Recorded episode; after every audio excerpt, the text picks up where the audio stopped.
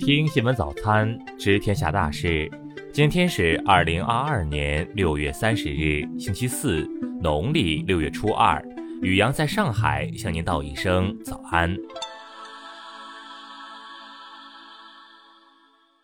先来关注头条新闻。二十八日，国家计算机病毒应急处理中心和三六零公司分别发布专题研究报告。同日披露，美国国家安全局所属的又一款网络攻击武器——酸狐狸漏洞攻击武器平台。相关专家表示，酸狐狸平台是 NSA 下属计算机网络入侵行动队的主战装备，攻击范围覆盖全球，重点攻击目标指向中国和俄罗斯。在成功提取国内某科研机构重要信息系统中的验证器木马程序样本的基础上，在国内开展扫描检测，结果发现该木马程序的不同版本曾在中国上百个重要信息系统中运行，其植入时间远远早于酸狐狸平台及其组件被公开曝光时间，说明 NSA 对至少上百个中国国内的重要信息系统实施网络攻击。再来关注国内新闻。二十九日，工信部发文称，即日起取消通信行程卡星号标记。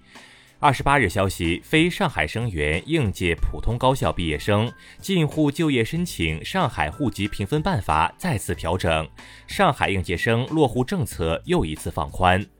教育部二零二二年度高校学生资助热线电话六月二十九日开通，至九月十五日共计七十九天。近日，山东普降暴雨到大暴雨，监测显示，二十六日十一时至二十八日六时，山东全省平均降雨量九十二点八毫米，这相当于两天时间下了一万两千一百四十一个大明湖。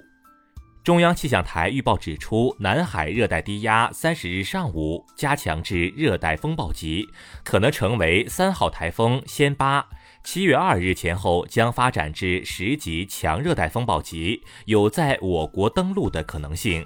近日，一名重庆网友以江苏高考生身份发文称，因英语考试延迟作答被判零分，但依然取得总分五百三十三分的成绩。江苏省教育考试院回应称，该说法不实，已向公安部门报案。南京新街口创意地标设计大赛日前正式启动，面向全球征集设计方案，邀请国内外优秀设计师及专业团队参与。针对教材中大规模删减鲁迅作品的谣言，人民教育出版社二十九日回应称，鲁迅先生的作品从未大规模撤离教材。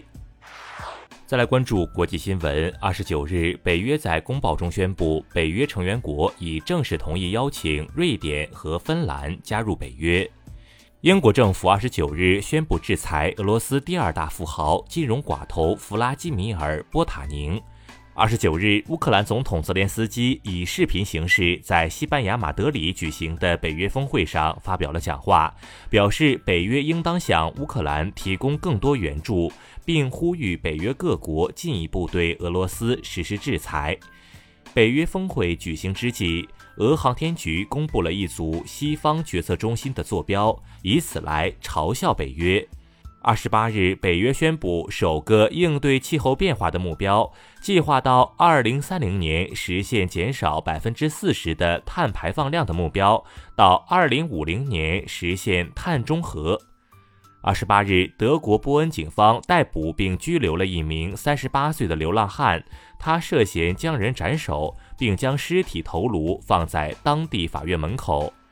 墨西哥驻美国领事馆二十八日表示，美国德克萨斯州移民拖车车厢里的幸存者有一名美国公民，被认为是人口走私的嫌犯之一。韩国检方二十八日对前总统李明博提交的服刑终止申请进行审查，考虑到健康状况，决定批准暂缓服刑三个月。再来关注社会民生新闻。上海一对出租车司机夫妇看到乘客酒醉不醒，心生贪念，盗走乘客手机与价值一百四十余万元的名表。事隔两天后，双双落网。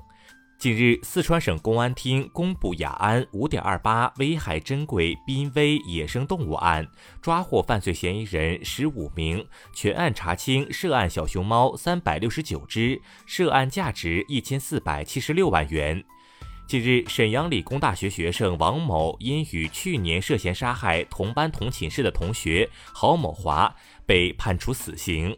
浙江海盐县警方近日打掉一个向老人宣称购买健康饮品套餐可得能量金字塔驱病辟邪的诈骗团伙，四十余名犯罪嫌疑人已被采取刑事强制措施。近日，南昌陈女士在顺产两个月后发现体内遗留纱布。二十八日晚间，南昌卫健委发文通报称，是因助产士操作失误所致，目前已暂停该助产士执业。再来关注文化体育新闻。二十九日，国际泳联第十九届世界游泳锦标赛跳水项目混合全能比赛中，全红婵和白玉明联手摘取桂冠，为中国跳水队迎来自从一九八二年参加世锦赛以来的第一百枚金牌。